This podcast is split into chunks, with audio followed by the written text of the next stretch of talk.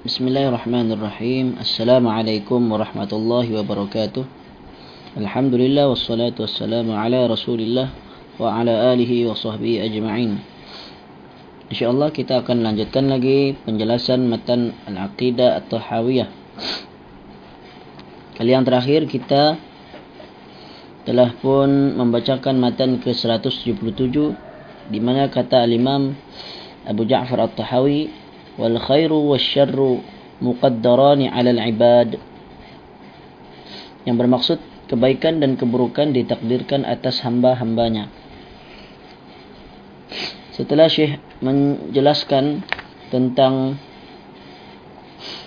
yang berkaitan dengan hari kiamat, tentang mizan, tentang catatan timbangan amal, hisab dan seterusnya, kemudian Syekh menyatakan lagi, segala kebaikan dan keburukan semua merupakan takdir yang ditakdirkan ke atas hamba-hambanya.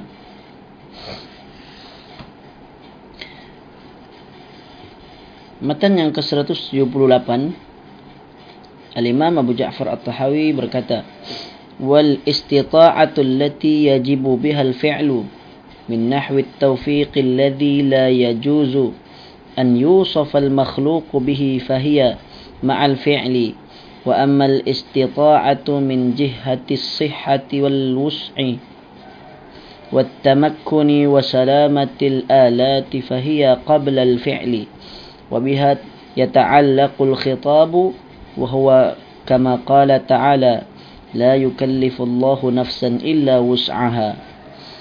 Maksudnya, kesanggupan yang menjadi sebab terjadinya sesuatu perbuatan yang bersumber dari taufik Allah, yang mana makhluk tidak boleh disifati dengannya. Maksudnya istita'ah ni kemampuan, ya, yang menjadi asbab kepada suatu perbuatan.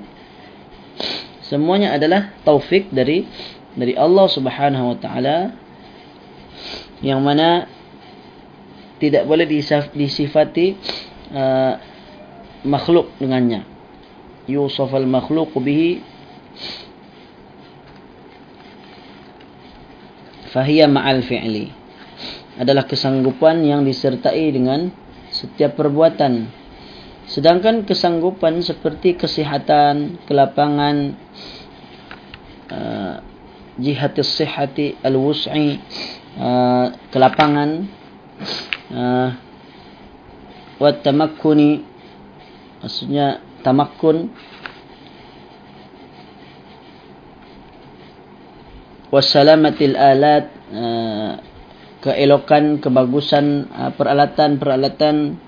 Maka semuanya itu adalah sebelum perbuatan, okay? Dia belum lagi dikira sebagai perbuatan. Dan dengan kesanggupan jenis inilah perintah syariat bergantung erat, sebagaimana yang difirmankan oleh Allah, la yukallifullahu nafsan illa wus'aha. Allah tidak membebankan seseorang melainkan sesuai dengan apa yang mampu untuk dipikulnya. Kesanggupan atau al-istita'ah, itu kita masuk kepada penjelasannya. Kesanggupan atau al-istita'ah maksudnya adalah kemampuan, kuasa, maksudnya kemampuan manusia itu terbagi dua jenis. Yang pertama al-istita'ah, kemampuan yang merupakan sasaran kepada bebanan, maksudnya satu kewajiban, sama ada berbentuk perintah maupun larangan. Dan yang keduanya al-istita'ah, kemampuan, kesanggupan yang dengannya seseorang dapat melakukan dan melaksanakannya. Ya, satu kesanggupan istita'ah dari sudut perintah, kewajiban, perintah ataupun larangan.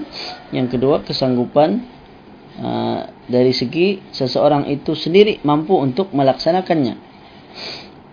Yang pertama, kesanggupan yang merupakan sasaran beban, yakni kewajiban. Maksudnya adalah kelapangan yang dimiliki oleh seseorang untuk mengerjakan atau tidak mengerjakan, di mana dia memiliki kemungkinan dan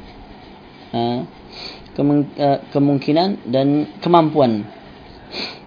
Beban yakni kewajiban syariat ataupun kalau bahasa Arabnya taklif bergantung erat kepada kesanggupan ini. Ini dari sudut kemungkinan, dari segi kemampuan dia. Orang yang tidak memiliki kemampuan dan tidak memiliki kesanggupan, maka tidak dibebankan, tidak diperintahkan, tidak pula dilarang. Hanya sahaja anak kecil apabila telah berumur 7 tahun, maka dia telah memiliki kesanggupan, maksudnya kemampuan. Maka dia diperintahkan untuk melaksanakan solat sebagai satu amalan yang sunnah, dan demi untuk mendidik serta melatih untuk mengerjakan ibadah. Akan tetapi belum lagi diwajibkan ke atas mereka kecuali setelah mereka baligh. Maka ini yang dimaksudkan dengan al-istita'ah, kemampuan sebelum perbuatan. Adapun yang kedua, istita'ah, kemampuan di mana kesanggupan, di mana pelaksanaan dan kewujudan sesuatu itu telah pun ada. Maka yang ini sentiasa ada bersama dengan perbuatan. Contohnya haji. Di dalamnya ada dua kesanggupan, ada dua istita'ah, kemampuan. Allah berfirman, "Walillahi 'alan nasi hajjul baiti man istata'." Ada ucapan istita'. Istata'. Allah berfirman, mengerjakan haji adalah kewajiban manusia terhadap Allah. Itu bagi sesiapa yang mampu, bagi siapa yang berkemampuan. Surah Ali Imran ayat 97. Ini adalah merupakan kemampuan, kesanggupan dari sudut kemampuan. Maka wajib bagi orang yang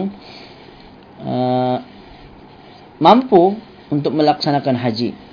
Dan sabil di dalam ayat ini, sabil maksudnya jalan, yang disebut di dalam ayat ini adalah mencakupi bekalan serta kenderaan.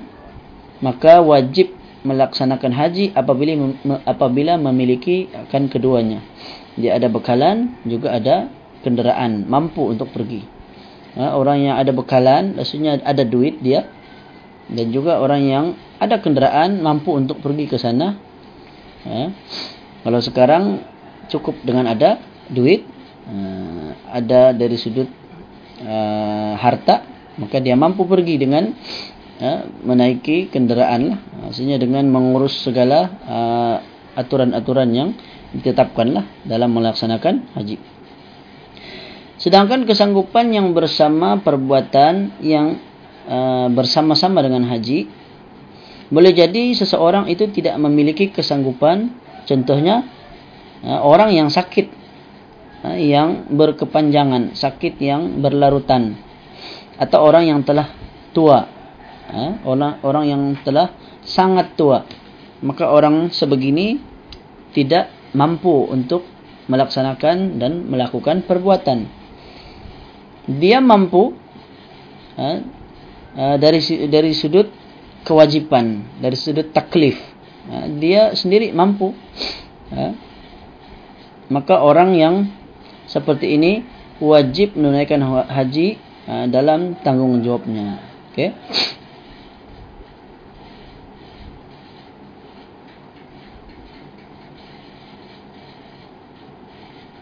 Okey, maksudnya orang yang melaksanakan haji ini ada kemampuan.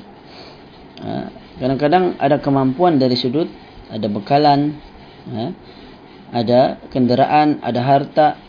Namun dari sudut kemampuan dirinya sendiri, contohnya dia sakit, dia tua, tidak mampu pergi. Maka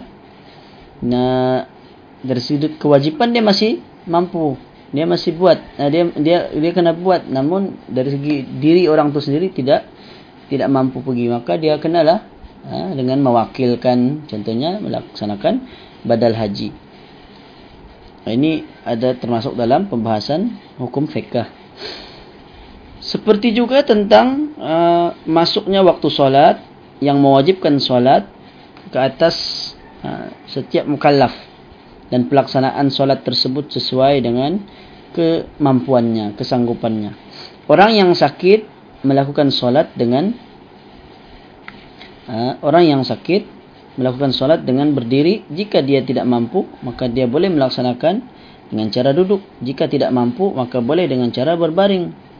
Yang jelas, hukum masih wajib walau dalam keadaan apa sekalipun, kerana solat itu sendiri masih mampu untuk dia laksanakan. Okay. So, itu solat ni macam mana keadaan sakit pun, selagi masih berakal yang waras, boleh berfikir, maka dia masih berkemampuan. Cuma dari sudut perbuatan dirinya sendiri, persiapan, dia tidak mampu. Yang dia mampu dari sudut akalnya, dia masih tahu dia kena solat. Waktu solat dia tahu bila, maka dia kena solat dengan cara yang dia mampu. Maksudnya paling kurang solat dengan mata atau dengan hati. Tidak mampu ambil wuduk, boleh solat dengan cara bertayamum. Tidak mampu tayamum, solatlah dengan cara walaupun tanpa mengambil wuduk dan tayamum. Allah berfirman, "Fattaqullaha mastata'tum." Maka bertakwalah kamu kepada Allah menurut kesanggupanmu. Bertakwalah kamu sebagaimana yang kamu mampu. Surah At-Taghabun ayat 16. Dalam Suratul Baqarah ayat 286, Allah berfirman, "La yukallifullahu nafsan illa wus'aha." Allah tidak membebankan seseorang melainkan apa yang dia mampu untuk memikulnya. Jelaslah, terdapat ada dua kesanggupan sebagaimana yang disebut tadi. Al-istita'an terbagi menjadi dua. Yang pertama, istita'ah, kemampuan dari sudut perintah syariat, bergantung dengannya sebagaimana firman Allah, "La yukallifullahu nafsan illa wus'aha." Dan yang kedua, kesanggupan yang mana pelaksanaan perintah bergantung dengan diri seseorang tersebut. Jadi saya kira cukup dahulu, insya-Allah kita akan sambung lagi. Aqulu qouli hadza wa astaghfirullahal azim li wa lakum. Sallallahu ala nabiyyina Muhammad wa ala alihi wa sahbihi wa baraka wa sallam. Assalamualaikum warahmatullahi wabarakatuh.